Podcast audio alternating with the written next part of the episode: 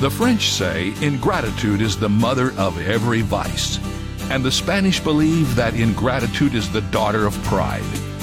How does ingratitude lead to vice and pride? I had to think about it for a moment, but I think I get it.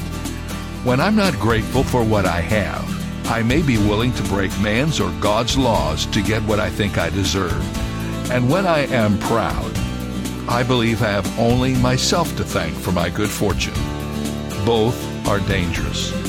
You see, the Bible says everything we have comes from God. So, gratitude always leads to contentment and humility. This is David Jeremiah encouraging you to get on the road to new life. Discover God's good gifts on Route 66. Route 66, driving the word home. Log on to Route66Life.com. Start your journey home today.